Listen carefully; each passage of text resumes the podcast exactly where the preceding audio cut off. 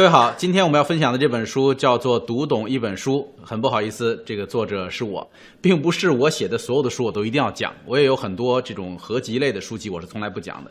呃，我讲过可复制的领导力，讲过低风险创业，还有今天的这本《读懂一本书》，都是我有一些原创的。观点和价值在里边的时候，我才会把它推荐给大家。其实我以前一直都非常反对讲一些关于读书方法的书，包括很多人会问过我说为什么不讲一下如何阅读一本书这样的书？那本书的成书年代很早，跟我们今天读的书的种类和这个风格已经差距很大了。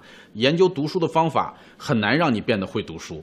呃，我经常跟别人讲，我说你如果真的想要解决读书的问题，就去读就好了。啊，能读多难就读多难，哪怕你一开始读一些花边的，读一些轻松的，读一些武侠的，只要你坚持读下去，总有一天你会回归到经典当中。但是每次见到书友，都一定会问，说有没有读书的方法？怎么样选择一些好书？为什么你推荐的书我们经常都见不到，对吧？你这些书是怎么选出来的？怎么能够把一本书读完？怎么能够抓住这本书的重点？所以我后来觉得，说不定这个是一个真问题，是很多人真的要去解决的问题。所以我就写了这本书，叫做《读懂一本书》，从选书，然后到读懂它，到怎么样拆解它，到怎么样把它表达出来，形成了一套这个流程和方法。那么，首先我们想探讨的就是关于读书的几个常见的误解哈，就是呃，有很多人觉得说读书没用，这是我们在市场上听到的特别常见的一种说法，说读书。并不能够直接带来什么好处，对吧？我还不如多去阅人无数，对，多去见人。我经常跟大家开玩笑，我说你每天见人哈，阅人无数，你见过达芬奇吗？啊，你你见过孔子吗？你见过拿破仑吗？这些人你可能都没见过，你见到的都是跟你差不多的人。所以，如果你希望通过自己阅人无数来逐渐的变得更厉害，呃，那你只是被你周围的人困住了，你跟你周围这些差不多的人困在同一个时代。拥有着同样的困惑，而你还觉得大家可能都差不多，自己还挺好。实际上，如果我们想要跳脱出当下的困境，我们必须得能够通过书，才能够和古代的那些伟大的先人们产生连接。甚至当代的人，如果他在国外，你跟他没法建立起来这样的联系，也得通过书籍来建立。所以，塔勒布曾经说过：“说读书是唯一有效的这个培养一个人才的方式。”他把。哈佛大学所做的那种教育叫做呃教小鸟飞的模式，就是你看起来学校给一个人才设定了一套框架，说你将来如果想成为一个工程师，那么你要学这个学这个学这个，把这些东西拼凑在一起，你成为一个工程师。但实际上你会发现，大量的人根本不是这样成才的。你去看爱因斯坦、看牛顿，哈，他们都是进入大学只是个引子，只是给了他们一个学习的机会，剩下来的事儿全是通过看书来解决的。所以，通过一本书带出又一本的新书，每一个人身上所具备的需求和弱点都是不一样的。如果你希望通过在教室里边用批量化的生产，一个老师给你划定的内容你学会了，就能够成为一个了不起的人，几乎不可能。因为老师跟你也不一样，老师也不知道你的弱点是什么。老师最多培养出来的是一个差不多的人，你没法成为一个杰出的人。所以，所有这些杰出的人，无一不是在利用读书这个。具有弹性又没有边界的学习方法，也就是说，你只需要跟一个图书馆链接起来，这时候你你可以和你们同班，哪怕你的同桌，都产生完全不同的学习效果。所以，只有通过阅读，我们才能够个性化的成长，才能够实现 keep learning，就是我们说的持续学习。因为到今天你会发现，一个大学毕业生走入社会以后，他所掌握的知识和技能不足以应付现代社会高速的变化。一个大学毕业生不再是一个知识精英，而是一个年轻人，一张白纸走到了这个社会上。这时候，如果我们不能够持续学习，不能够活到老学到老，我们的技能很快就会被淘汰。那天我在视频上看到我梦寐以求的一个场景，就是终于有人发明了洗头的机器人。就连洗头这样的事儿，大家觉得说这事儿肯定得人洗，对吧？结果有人发明了一个机器人，像章鱼的触角一样，把一个人的脑袋在那洗，洗得很舒服，根本不需要人。所以，如果你希望通过一个固定的技能，这一辈子就靠它养家糊口了，你不需要再读书学习了，我只能说未来很危险啊。那么，读些什么样的书呢？有人说要多读一些有用的书，哎，有人说不要只读一些有用的书。呃，这就产生经常会产生很多碰撞啊！有人倡导读无用之书等等，在我看来，好书没有没用的，就是你非得说《红楼梦》没用，《红楼梦》让我们产生人生的感叹，对吧？让我们谈恋爱的时候跟别人有谈资，让我们能够在心灵的深处安慰自己，怎么能说它没用呢？或者你说柏拉图没用，这个西方哲学没用，东方的老子、庄子没用，还是魏晋玄学没用？没有，它都有它的用处。这种说读无用之书的这种语调，会使得大量的普通人可能远离了读书这件事儿。他会认为说，我还没吃饱饭呢，我干嘛要去读那些没用的东西？实际上，读每一本好书一定都有用。所以，我们应该小心的是不要读坏书，应该尽量的去读好书。那么，读书一定有用，无论是经史子集，还是我们今天所学的事业、家庭、心灵，都会给我们的生活带来益处。我个人就是从读书教孩子。开始体会到了读书给生活带来的变化，然后用读书学到的东西创办企业，用读书学到的东西来带领团队，甚至现在用读书学到的东西来养生，全都是在用读书改变我自己的生活。所以我相信大家一定能够体会到读书的好处和乐趣。那那有人说我读书读不懂。对吧？我我喜欢读一些我喜欢的书，那些书我不喜欢，所以我不想读。在这个时候，我就要劝大家说：如果你只读那些能够读懂的书，或者只读那些你有兴趣的书，你会很容易陷入到你的那个叫做存量技能的陷阱当中。有一本书叫做《能力陷阱》，因为我经常会见到我们的书友告诉我说：“樊老师，我就喜欢听你讲亲子教育的书，你能不能多讲几本亲子教育的书？”我说，我说，我们已经讲过二十多本亲子教育的书了。如果二十多本亲子教育的书都没能改变你的问题，那肯定不是书的问题了，对吧？呃，一个真正善于学习的人，可能一本书读下去，这个问题已经解决了。但是如果你整天靠读亲子类的书来安慰自己的心灵，那只能证明你在听这本书或者读这本书的时候找到了共鸣，找到了安慰。但是放下这本书，你不去改变，那这本书对你没用。反过来，可能你读一下《达芬奇传》。你读一下《机械宇宙》，你了解一下宇宙苍生，你知道哦，还有人关注宇宙是怎么来的，还有人关注牛顿的三定律这些东西。这时候你的视野可能会比以往更宽阔，这时候你和孩子的关系才会发生质的变化。所以不要陷入在只读自己能读懂的书这个陷阱当中，要努力的迈出去这一步，去读一些自己以前不喜欢的书籍。呃，包括樊登读书现在的选书，早已经超过了我们过去所设定的事业、家庭、心灵这三个模块。因为我觉得，如果仅在这三个相对实用性较强的模块里边不断的重复的话，大家的趣味和品味都会被限制。所以我们在不断的向历史、向哲学、向美学、向宇宙去做探索。我希望我们的书友跟我一起，能够探索到知识不断拓展的那种感觉和快感。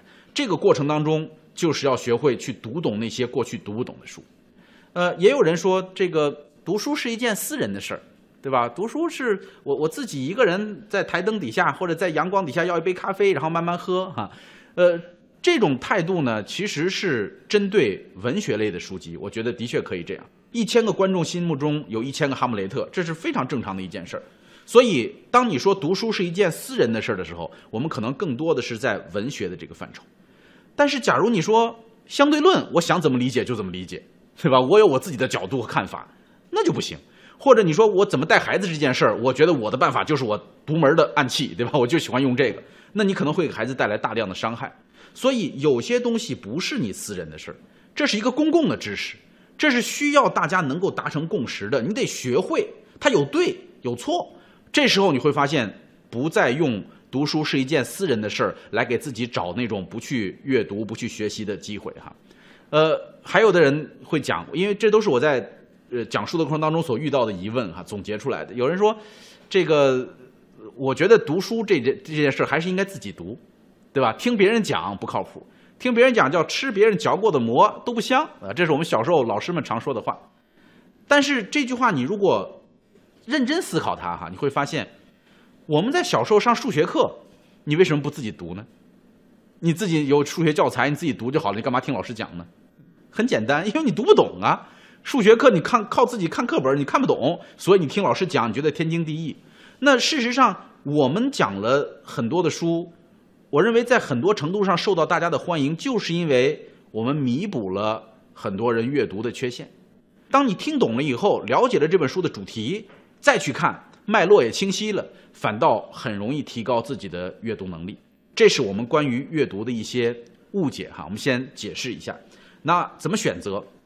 呃，我们在一开始选书的时候有一个 TIPS 原则，T-I-P-S 四个字母，分别代表我们挑书的四个维度。T-Tools 就是这本书里边有工具可以学到。有一些能够去实践的东西，你像非暴力沟通，呃，给你一套工具，对吧？关键对话给你一套工具，呃，你就是孩子最好的玩具，给你一套工具，甚至清单革命也会给你一套工具。有这个工具就能够立刻应用，能够改变你的生活。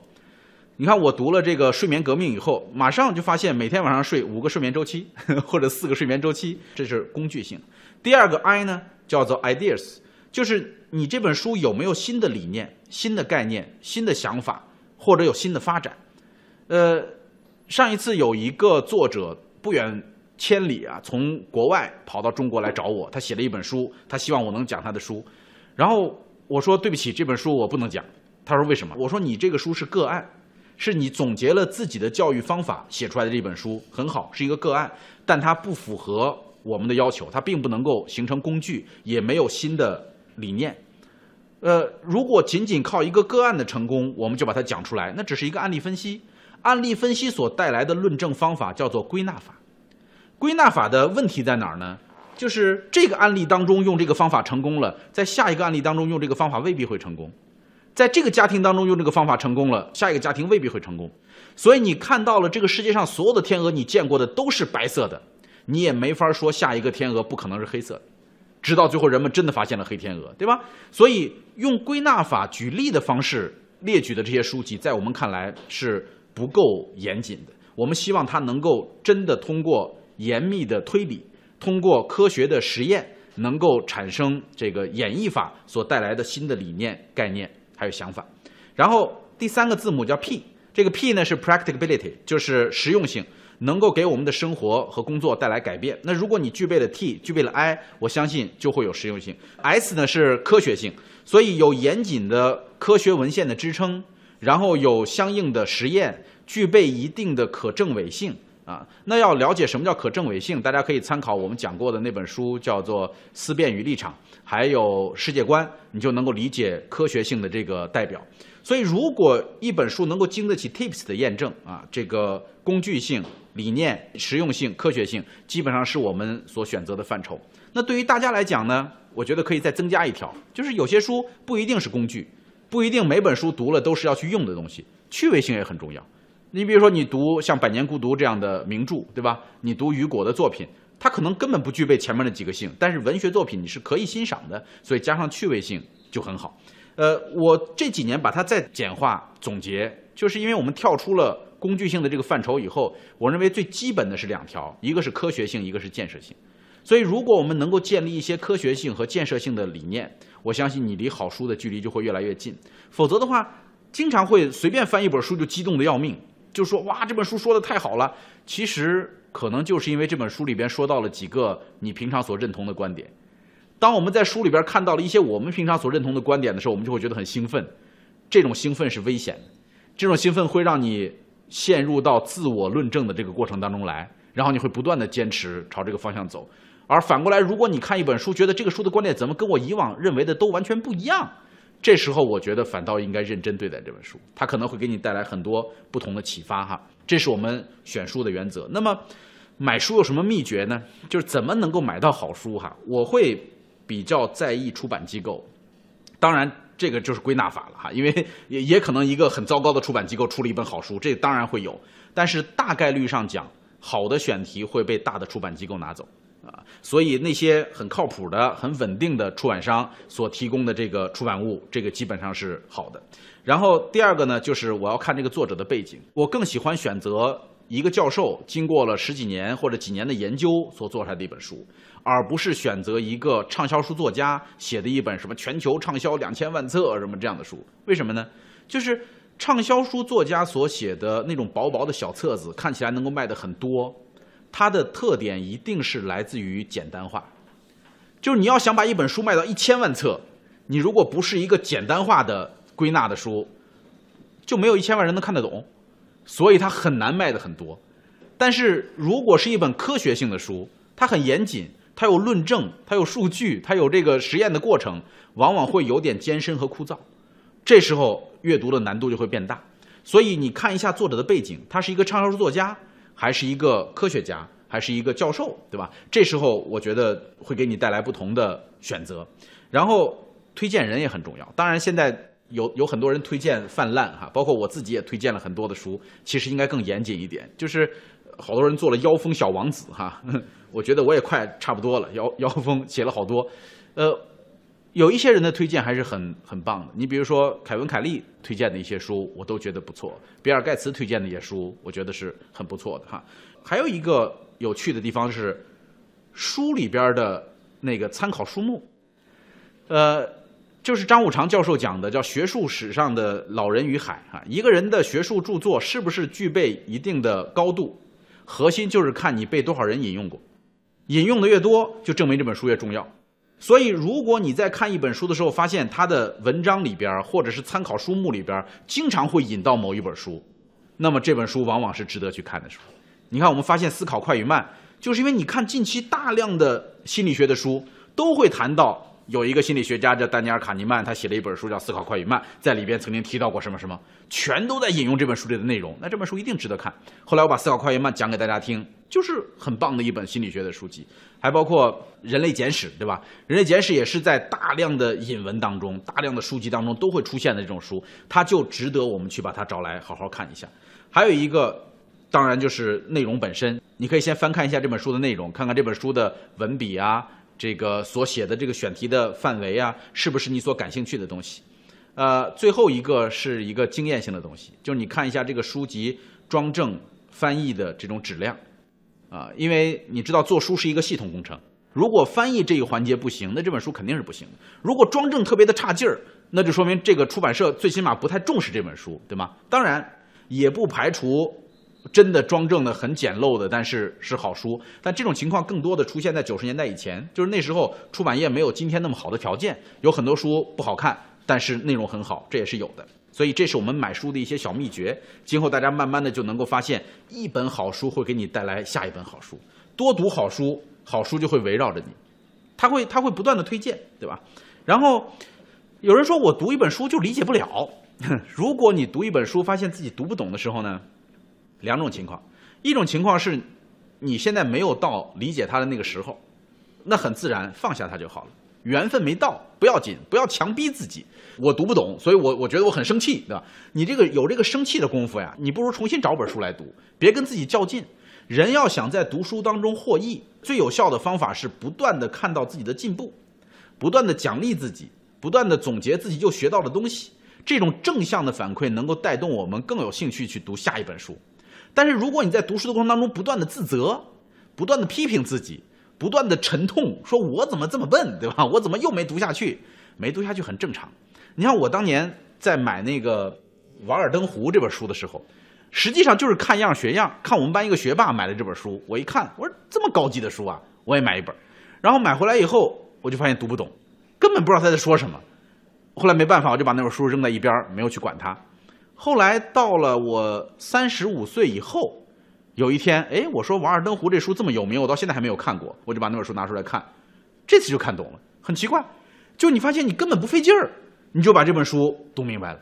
但是在你二十多岁的时候，你就觉得这本书简直在胡说，每天就是一个人拖着个木棍在湖边走来走去，这写啥呢？这根本不知道在干嘛。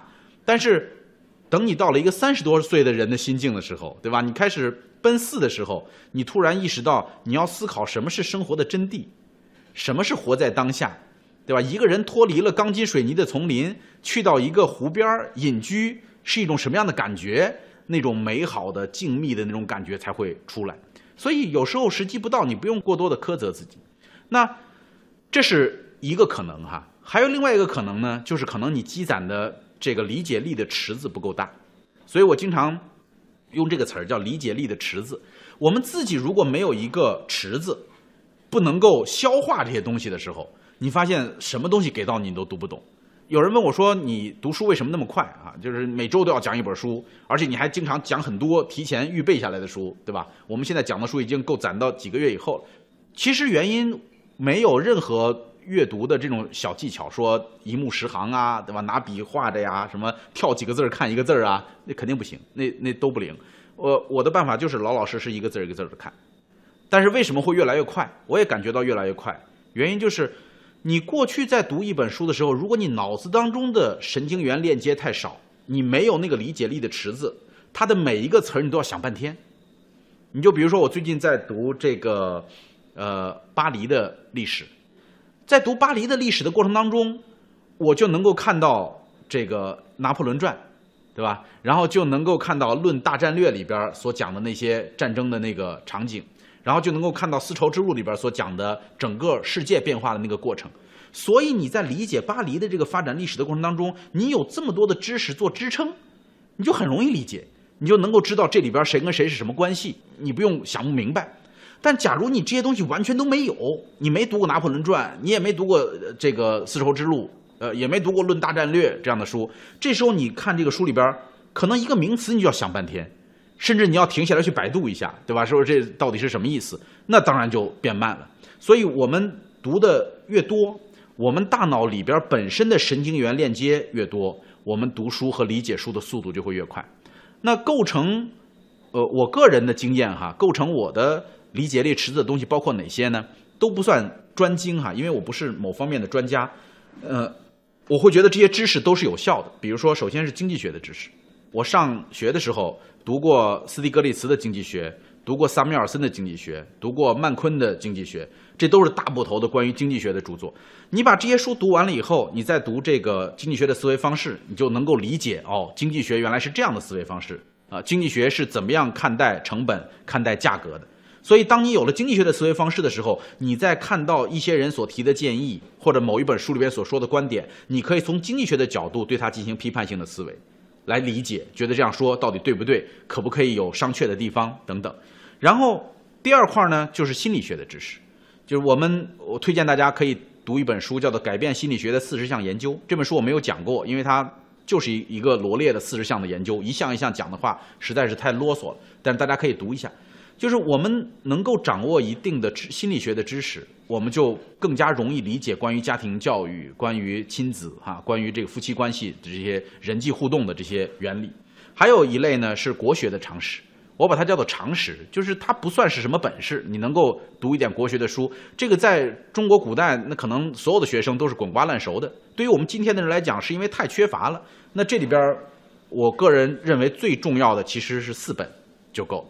你把这四本书反来覆去的读明白，你以后再见到别人出国学的这个引用典故，你基本上就能够应付了。呃，老子、呃，《论语》、孟子、庄子，就这四本书是优中之优，就是最经典的就这四本。然后这四本书里边的句法、用词，你如果掌握了，那么你读起古文来也会顺畅很多。中国古代思想史，如果你去读哈，有一本书叫《中国思想史》，你读这样的书，你会发现中国的思想有个有有趣的地方，就在于秦汉那个时候，就是战国、春秋战国的时候发展到高峰以后，其后的这么多朝代就是在不断的研究这些经典，一直到清末都在研究这些经典。所以，那你干脆追本溯源，回到这几本经典，把它搞明白就行了。那假如你学有余力，你说这四本书我已经搞明白了，对吧？我已经呃读懂了。那你可以再读一下墨子，再读一下韩非子，哈，读一下《孙子兵法》等等都可以。但是最本质、最根本的是这四本书。呃，我读《论语》下功夫是用了一年的时间，就是整整一年的时间找到了各种《论语》的版本啊，所有只要是有名的《论语》的版本。第一本最入门的是南怀瑾先生写的，因为他通俗好读，全是故事。读完了以后呢，又读了钱穆先生写的，然后读李泽厚先生写的。然后读张居正写的，就是呃，包括到后来到朱熹啊，甚至陈立夫还写过四书道观，这些书都找来看，然后你就会对《论语》产生一个相对比较全面的理解。然后又用了一年的时间就读老子啊，在孟子和庄子上面没有下这样大的功夫，就是因为后来越来越忙了以后，就没有把这两本书再这样深入的啃下去哈。其实这是非常值得的一件事儿，因为孟子教你浩然之气。做大丈夫啊，为学的方法。然后庄子教你心胸豁达。其实庄子是悲天悯人的一种态度哈。怎么样能够养生？这是国学的一些常识。还有一块呢，就是管理学的一些知识。像我们现在经常会面临事业上的问题，领导力呀，怎么带团队呀，怎么创新呐，怎么增长啊，对吧？这些是关于管理学的一些呃这个内容。那如果你读了领导力啊，这个哈佛商学院最受欢迎的领导课、可复制的沟通力啊、关键对话、掌控谈话、非暴力沟通这样的书，我相信会对你理解这一类型的书籍会有很大的帮助。因为说来说去，你说人有多复杂？人跟人之间无非就是说话、情绪、反应、行动，对吧？这些东西，那你把它研究透了，就这些书。接下来呢，就是逻辑学的知识。逻辑知识，你得知道什么叫演绎，什么叫推理，对吧？什么叫归纳？就是如果我们不能够分辨归纳和演绎的这个区别，我们就没法儿去读一本书，说这本书讲的有没有道理，这本书是不是符合逻辑。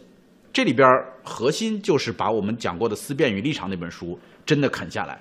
我说的不仅仅是听我讲一遍，因为我讲的时候讲不到那么多的细节。你如果把《思辨与立场》那本书从头到尾读一遍，认真的做一下笔记，对吧？你就能够知道什么是真正有效的批判性思维。然后。还有一些西方哲学的这种知识和底子，否则的话，别人提到柏拉图、提到卢梭、提到什么这个黑格尔，你就傻眼儿，一看到这些名词就害怕，什么维特根斯坦这么长的名字吓死人，对吧？那实际上这里边像我们讲过生活的哲学，那如果大家有兴趣的话呢，也可以找一些西方哲学史这样的书，像罗素写的这个呃西方哲学史，就是比较通俗易懂的，可以读得进去的书，读一下。呃，这些是我认为一个人理解力的一些池子。当然，这里边你说我还想学法学，可不可以？当然可以。社会学重要不重要？当然重要。统计学重要不重要？当然重要。就是如果你发现你对于统计学的领域一无所知，那请问你怎么解读别人发的报表？你怎么解读一个统计数字，对吧？你怎么去判断经济的这种走向和发展？所以你就找一本关于统计学的书来读一读嘛。比如说。统计学与生活，这就是很大部头的一本书，厚厚的一本书。呃，然后如果你你对于法律你觉得自己很欠缺，完全不懂，那你去读一下《论法的精神》这样的书籍，对吧？所以，我们只要你愿意学习，任何一个领域当中，你都一定能够找到最经典、最有效的书籍，把它找过来读一下，给自己建立这个池子。这个池子建立的多，并不是说我今天读了这本书，明天我就找到这本书用它来理解，哪有那么快？慢慢的累积，慢慢的让它发生化学反应，然后这时候在你看到一本新书的时候，你会觉得不陌生了，因为似乎在另外一个地方有一个类比，在另外一个地方有着同样的案例，对吧？等等，这是我们说叫理解力的池子。然后怎么样把一本书真的吃透？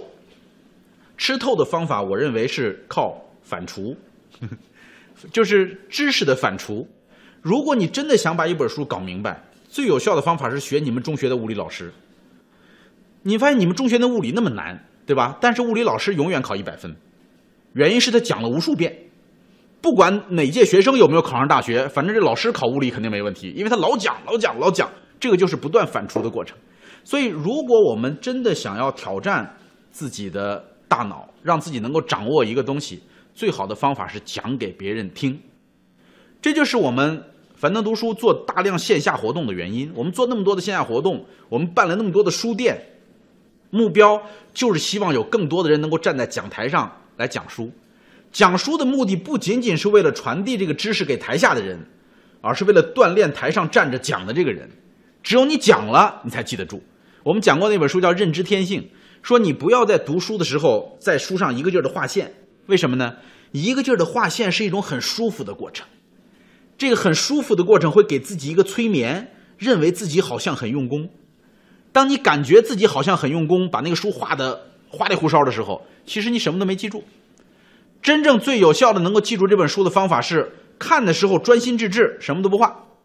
看完了以后把它合起来，找一张纸，画一下它的脑图，想一想这个书的结构什么样。想到这儿卡住了，哎，这个案例卡住了怎么办？翻书看一看。这时候你的大脑产生了痛苦。只有这种摩擦所产生的痛苦，才能够让你有效的记住这个知识点。这就是我们说反刍的过程。因此，我们写这本书，我写《读懂一本书》这本书，我的目的其实就是能够把读书和讲书的方法更多的分享给大量的人，因为我们经过实践的验证证明，这是学习最有效的方式。所以，只有你读书深入进去，并且能够浅出的讲出来。这时候你才真的掌握了这本书的核心知识，所以我们希望大家不要只做旁观者，不要只做听书的人。我们讲完一本书之后，你回去画一下脑图，把那本书拿来翻一翻，哪怕你没有舞台，你讲给自己家里人听总可以吧？你看我每次在讲一本书之前，我都在家里边跟嘟嘟散步的时候就把那书讲过了，什么也不拿，在路上走路散步，我就跟他讲，哎，跟你讲讲宋徽宗的故事，然后就把那书讲。我会发现我有遗忘的部分，我会发现我有这个记错的部分，没关系，这就是摩擦。然后等你真的准备这本书的时候，你会发现你已经练过了，对吧？所以大家要努力的去去练习才行。接下来我们开始准备读书了哈，怎么样去？快速的抓住一本书的要领，并且能够把它读明白呢？我们说，首先说读书的状态哈，呃，不要一边读书一边看手机，嗯，这是现在一个很大的困难。就是好多人就读着读着书，突然哎，手机响了，微信对吧？抖音再看一下，看一会儿再过来看，你发现这种时候你根本读不进去，尤其是稍微有点难度的深深刻一点的书籍读不进去了。呃，我读书最有效的地方是飞机上，啊，关到飞行模式。然后一趟飞机飞过去两三个小时，半本书读完了，然后再飞回来，这本书读完了。昨天我来的时候，航班延误，延误了三个小时，我把一本书差不多就就读完了。所以航班延误对于我来讲特别好一件事儿，然后就坐那儿看书就好，对吧？呃，你说我没那么多时间坐飞机怎么办呢？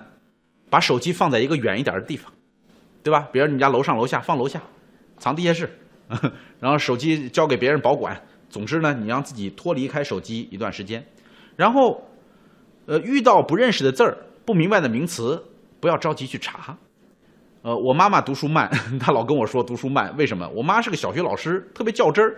她只要看到一个字儿，发现不认识，马上翻新华字典，翻翻完注音，把那个地方注音注下来。等她把这一篇的音注完，早就不想读这个书了。阅读的乐趣没有了，快感没有了。所以我读书的时候有不认识的字儿，我就胡乱读一个音，就先过去再说。对吧？你先保证这个阅读的完整的乐趣啊！那个人大概就是个人吧，那个人名字虽然不认识，不要紧，那这就这就是个东西，可能是古代的一样东西，不明白，先放在一边。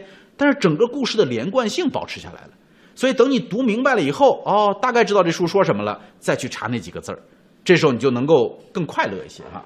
然后，读书既可以带着目的来读，说我要解决关于孩子的沟通问题，你尤其是你比如典型的。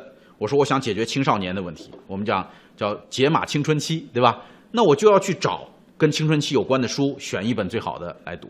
还有一种就是自由，呃，自由散漫的读，就是比如说我今天去逛书店了，我没有目的，我不知道自己要读什么书，就是看哪本书最有眼缘啊，哪本书感觉特别厚重、特别漂亮，你就把它读来就好，没关系，这这都 OK。那么理解一本书要想快，我个人找到的方法是。你得先知道每本书都有一个使命，每一本好书都有一个使命，哪怕是像《红楼梦》《西游记》这样的书都有一个使命，它一定是要解决一个人生的大问题。当你能够找到这个使命的时候，然后你就要想，它是如何达成这个使命。这本书在写作的过程当中，其实作者跟读者之间就是一种沟通的方式。那我要向你讲明白，我要达成的这个使命。那我总得有我的方法吧，对吧？所以他如何达成这个使命？那这里边就分了第一章、第二章、第三章、第四章，对吧？这就是我们说把一个书的框架能够提炼出来的那个提纲挈领的那个纲领部分。纲领就是目的和论证过程。那把这个纲领提起来了以后，还有什么呢？就是论证的那些枝杈上的叶子，我们叫做肉，骨头上得有肉。那些叶子是什么呢？可能是一些数据，可能是一些译文趣事，可能是一些案例、一些调查，对吧？那这些东西就是丰富的用来论证的证据，所以基本上就是这三个架构：有目标、有论证的这个逻辑和过程，有其中的论据。你能够把这些东西分门别类的找出来，好了，这本书基本上你就跑不了了。呃，大差不差的你就理解它怎么回事了。比如说，你看《论语》这本书，它的目的是什么？对吧？《论语》这本书就是告诉我们一个人在社会上怎么样安身立命，对吧？所以它里边谈到怎么样仁，怎么样义啊，怎么样礼，怎么样智，仁义礼智信，对吧？然后怎么样交朋友，怎么样在家里边待着，怎么样跟乡党们相处，怎么样在朝廷上，对吧？所以你从这个角度一看《论语》，你就发现很清晰，这就是一本关于一个人应该如何安身立命的书。那你读反脆弱。反脆弱看起来那么厚，对吧？大家说这这书很难读，有很多人读的总是在第一章都读不过去。核心是什么呢？你要理解，反脆弱就是要告诉我们如何从不确定的事儿当中受益这么一个事实，而前提是不确定的事儿一定会发生。这就是他为什么先写黑天鹅后写反脆弱的原因，对吧？所以你知道了不确定的事儿当中如何受益，好了，来看他的方法，什么杠铃式配置啊，对吧？什么微笑曲线呐，非对称交易呀，就都出来了。所以这本书其实也没那么复杂，就是看起来很厚，里边用了大量的案例、故事，呃，什么统计数字，但是说来说去就这几招，就是把这几个让你在不确定当中受益的方法告诉你听就好了。所以看起来再厚也不用害怕，这就是我们所说的你要理解一本书的主题，能够把这个东西定义清楚，这是我们走向逻辑的第一步。然后接下来你可以去了解一下他的写作背景和呃研究的这个状态。一般来说，这个书籍的开篇或者头一章都是要跟你交代关于这个话题的研究背景的，对吧？然后这个书里边最有价值的东西到底是什么？他给予你的那个解决方案到底是什么？最后你能够把一本书用一句话的方式总结、提炼、升华，这本书你算是读的差不多明白了，一句话就搞定了。呃，那在你读完了这本书以后，如果你觉得真的收获很大，特别好，这时候你可以画重点。就像我每次给大家讲书的时候，我面前会放一个脑图，对吧？那个脑图上有时候还会写哪一页。我我在讲的时候，我会经常翻到那本书讲给大家听。为什么呢？那就是我认为这本书里边最重要的部分。这里边。包括什么？比如说，当一个概念被清晰界定的时候，这时候你要把它画出来，这是这本书很重要的一个转折点。然后，当你读某一些东西，觉得哇，这个问题好严重啊！你比如说，我们在读呃那个《清单革命》那本书的时候，那个作者前面用了大量的篇幅告诉你说，一个医生如果没有清单的话，他遇到一个病人，他是不知道该怎么做的。那些案例给你证明了这个问题很严重。这个地方你要把它画出来，然后，如果你发现了一些解释让你觉得很意外，这是很宝贵的，你应该把它记下来。比如说这本书能让你戒烟，那本书我一开始不看好，因为我从来不抽烟，我对于抽烟的痛苦没有感同身受。但是那本书最打动我的地方是在于它告诉你戒烟不需要用毅力，我就好奇了，我说不用毅力还能够戒烟，结果一看发现哇，果然是这样，用毅力戒烟一定会失败。那你把它要画下来，这是这本书里边最有价值的、令你意外的一些解释。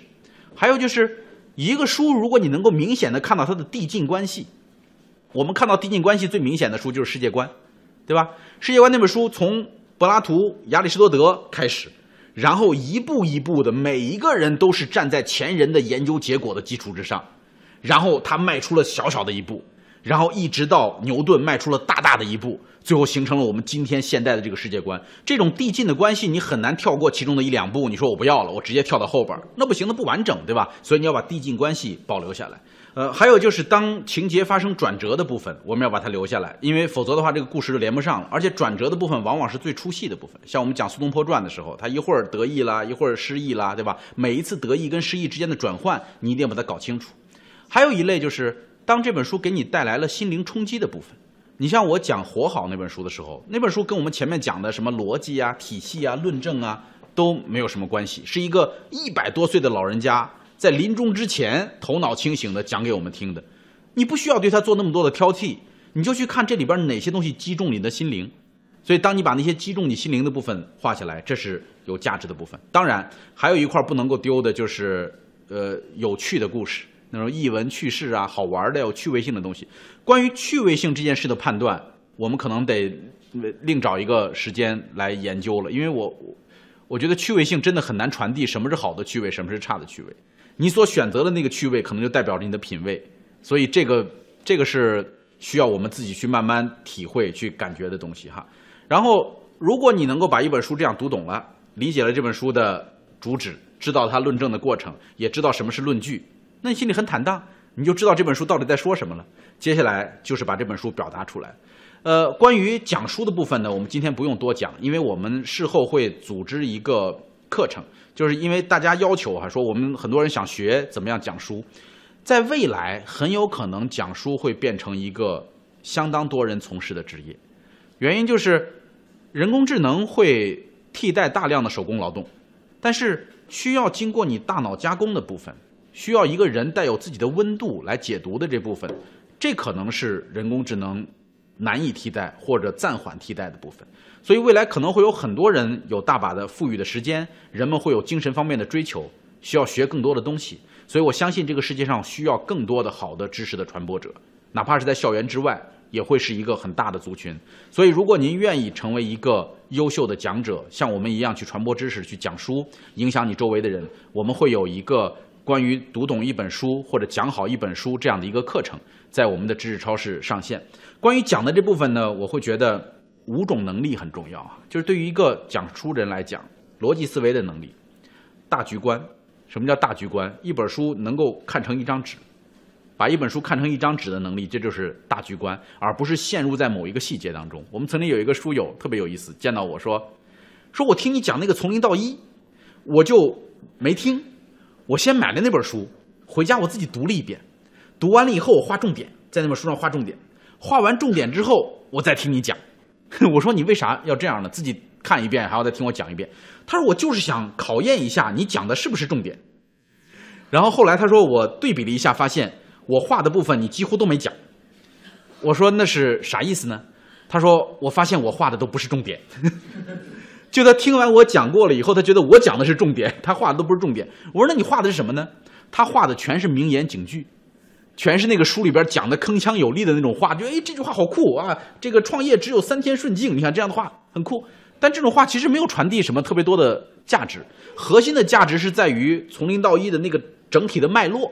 这个彼得蒂尔所告诉你的说，这个社会是一个指数型的社会，在这个过程当中，你有哪些观点是跟别人不一样的，才能够带来从零到一的这件事儿，对吧？所以你要把那个逻辑整个理顺了以后，你发现重点不在于那些细节花里胡哨的那些词句，而在于它的论证过程，这才是核心。所以大局观很重要，当然语言能力很重要。你要锻炼你的语言能力，我觉得看好的电影，这个听好的演讲。甚至听相声，这都能够帮你带来这个语言能力的提升。我当年在中央电视台的时候，我老觉得自己不幽默，我说话别人就不笑，所以我就天天想锻炼我的幽默能力。怎么做呢？我甚至会去在网上把所有能够找到的笑话找出来，然后读，读完了我觉得这笑话好笑，然后我自己给笑话做分类。我说笑话一共有多少个套路？我总结了一个套路那，这里边有二十个笑话，都是这个套路。然后又有一个套路是这样的，这里边二十个笑话这样的套路，我下过这样的功夫。当然现在那个文档找不着了，实际上很可惜。这是对于幽默这件事的一个研究。我甚至还买过一本书叫《笑的历史》，就是专门告诉你人为什么会笑。你知道最有意思的是什么哈？你知道人为什么会笑吗？那个书的结论是告诉我们说，人会笑是因为他看到别人笑。人只要看到别人笑，他就会笑，就这样。所以你看那个看电影的时候，那罐头笑，底下哈哈哈一笑，我爱我家什么的，一笑，呃，大家就跟着笑，这就是人这个天性的特点哈。所以语言能力是可以通过刻意练习来逐渐的提升的，呃，但是言简意赅这件事儿，我觉得比幽默更难。幽默你可以通过读一些笑话，找一些段子练一练。美国总统去竞选之前都要练很多段子，他要保证这个笑话说出来，底下的人一定会笑，这可以练。但是言简意赅这件事儿相当难，就是说废话不知道自己说的是废话，这个是要命的。当年他们有人研究侯宝林先生的相声，就是说侯宝林先生说相声说到的那个程度是一个嗯一个啊都不多余，没有多余的话，每一个嗯啊啊呀背后都带着包袱，都有着情绪的铺垫，这就是高手哈。然后第四个能力是同理心的能力。就是有的人把一本书讲不懂、讲不明白，甚至他读懂了这本书，他也讲不明白，因为他陷入了知识的诅咒，他不能够站在一个完全不懂这本书的人的立场来理解这本书。就像我们小时候，我我有一个数学老师给我们画那个，呃，三角函数 sin、cos 那个东西，我们第一天上这个课都是懵的，坐在那儿。然后这个老师大学刚毕业，分到我们学校，就拿一个三角尺在黑板上画一个圆，画完圆以后画三角形，然后画切线，啊画半天。我们所有小孩坐在一看，他一句话都不说，一直画到下课铃响。然后等他把那个圆和正弦、余弦画完，然后他扭头说：“怎么样？这都很很明白吧？一看就懂了吧？好，下课，然后就下课了。我们就完全没有学明白那个三音考三音到底是干什么的。后来那个老师从学校离开了，就是他没能成为一个老师，因为他没有同理心，他不会站在那个根本不懂这件事的人角度来说这个话。所以同理心是很重要的一个东西，你你就能够理解一个妈妈现在教不好孩子，孩子进了青春期，他有多么的痛苦，多么的焦虑。这时候你说的每一句话都要能够快速的到达他的内心，让他知道说今天你要学习一下《解码青春期》这本书，这本书对于每个家庭来讲有多么的重要。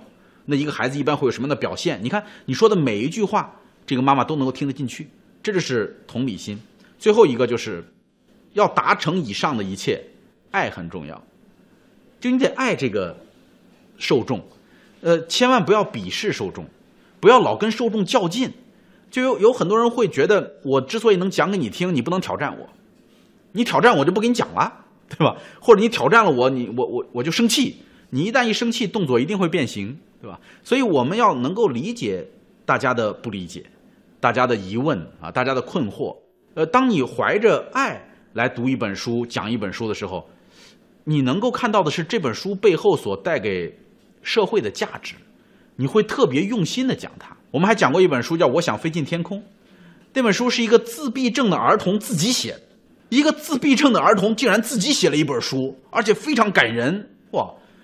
呃，但是我相信对自闭症感兴趣的人是非常少的，那我们依然会讲这本书，原因就是能哪怕能够帮到一个人呢，对吧？哪怕能够帮到一个家庭呢？这本书的价值都彰显了出来，所以爱是一个讲述人非常重要的一个素质。然后讲书的时候有一个原则，就是速读，速，朴素的速。什么叫速读呢？就是你不要读一本书读到最后读成了自己的观点。我听过很多人介绍书啊，介绍来介绍去跟这本书都没关系，完全没关系。为什么呢？人的大脑在阅读一本书的时候，难免会产生自己的想象，就像我们自己真正经历过的人生，我们往往记忆都是偏差的。你千万不要以为你记得五年前发生过的一件事是真的发生过的，很有可能是你的脑袋添油加醋加上去的，早就已经变样了。所以对人生尚且如此，我们在读一本书的时候，就很容易加入自己的想法，加入自己的解读，最后这本书慢慢的变成了。变成了另外一本书，所以如果你能够保持速读，就是我就是老老实实按照这本书上的观点在讲，这时候才是有价值。否则的话，你扭曲了这本书，你可能传递了一个错误的观念出来。所以我们在讲书的时候，会在关键的部分哈，尤其是涉及到数字，呃，涉及到年份这样的地方，或者这个作者在写这一段的时候特别用感情。特别的表达铿锵有力的部分，我会读原文，就会用笔画下来读原文。如果你没有速读的话，你自己随便发挥，你所发挥的部分跟这个原文会接不上，因为气儿就不一样，它就不是同一个观点，对吧？但如果你能够在讲一本书的时候引用到这个原文里边重要的部分，那我相信你会离速读变得更近啊。然后讲书的过程当中呢，我们参考的更多的方法是。呃，高效演讲那本书里的方法，就是你得先构筑一个小小的坡道。呃，你比如说，我们讲达芬奇传，我并没有从一开始就讲说这个呃，达芬奇其实来自芬奇镇，对吧？那个地方的人都叫做达芬奇，不是这样开始讲的。我是想说，达芬奇在晚年的时候，会在自己的草稿纸上写：“我要搞清楚啄木鸟的舌头到底是什么样子的。”我用这个东西来做坡道，为什么呢？就是达芬奇这本书的核心主旨就是好奇心。就是达芬奇这个人这么具备好奇心，那么这也是这本书最打动我的部分，我把它放在最前面，然后跟结尾相呼应。到这本书快讲完的时候，达芬奇快去世了，这时候我们说，啄木鸟的舌头到底什么样，对吧？然后跟大家讲，讲完了以后说，这跟你有关系吗？没有，跟达芬奇有关系吗？没有。但是这就是纯粹求知的乐趣，让这本书前后呼应，形成一体。所以，呃，有很多 讲书的人特别有意思哈。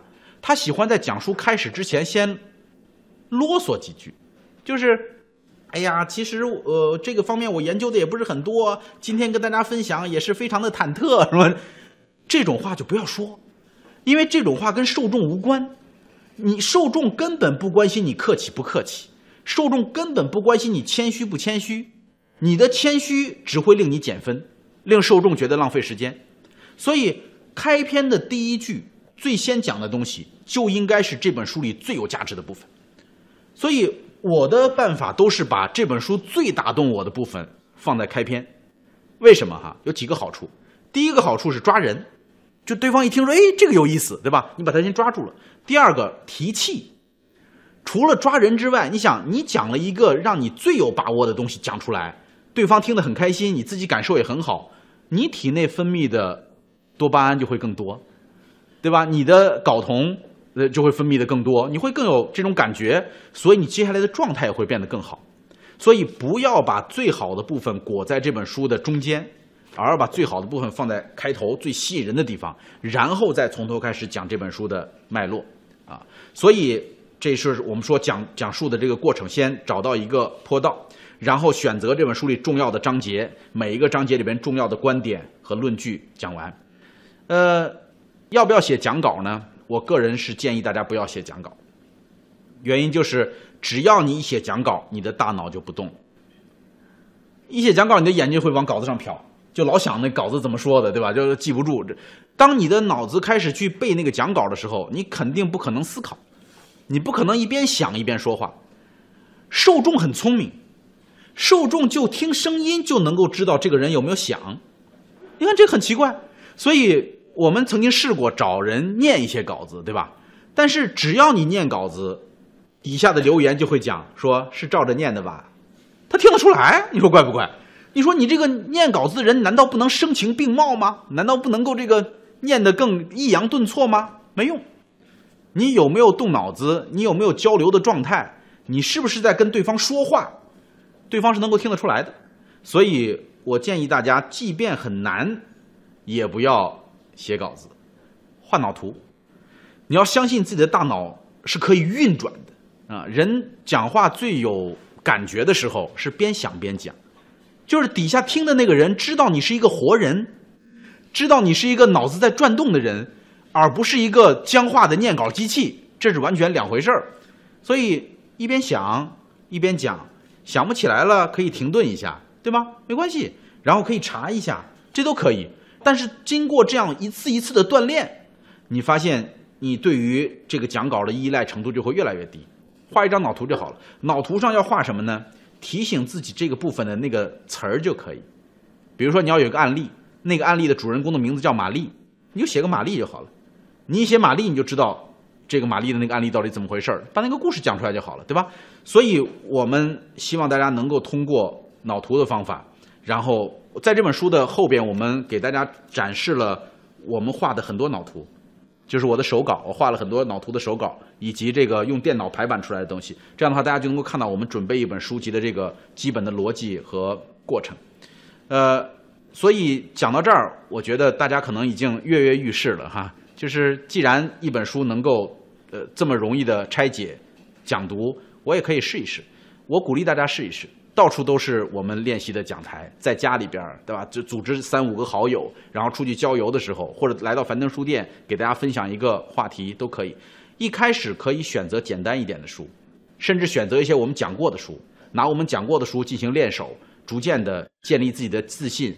形成自己的 IP，现在有大量传播的这个渠道，抖音呐、快手啊、微信呐，这个什么这个微博呀，都可以成为你个人塑造 IP 的一个方向，把自己往知识 IP 的方向去慢慢打造，传递更多正能量的、对这个社会有价值的知识。这个社会上，如果我觉得中国哈，如果跟外国比起来，我们在近几十年能够出现一群靠着知识的传播。来产生的新职业，甚至有一个行业，大家在全民学习，所有的人下了班以后都在耳朵上挂一个东西在听，在学习，中国的国力一定会增强，因为这就是中国全民素质提升的这个开始。所以希望大家能够肩负这样的社会责任感，为社会而讲书。呃，也欢迎大家能够加入我们这个讲好一本书的训练营，呃，成为一个优秀的讲述人。谢谢大家，希望大家喜欢读懂一本书，谢谢。呃，在今天的互动话题当中，我希望大家在留言区可以留下来，对你人生影响最大的一本书是什么？也给我们一个选书的参考。谢谢大家。下周我们会给大家讲解李善友教授的新书《第二曲线创新》。我是这本书的受益者，我上过李善友教授的课，而且我知道他对于创新是多么的执着，所以下周一定要抽出时间来听这本书。也许听完之后，你会对创新有着完全不一样的理解。无论你是不是要创业，你都一定要创新。我们下周见。分享知识是一种美德。当我们每一个人都在不断的分享知识给这个社会的时候，我们这个社会将会变得越来越好。所以，如果您喜欢这本书的内容，希望您可以点击右上角把它分享到您的朋友圈当中，或者给到您指定的某一个人都可以。您关心谁，就把知识分享给他。谢谢。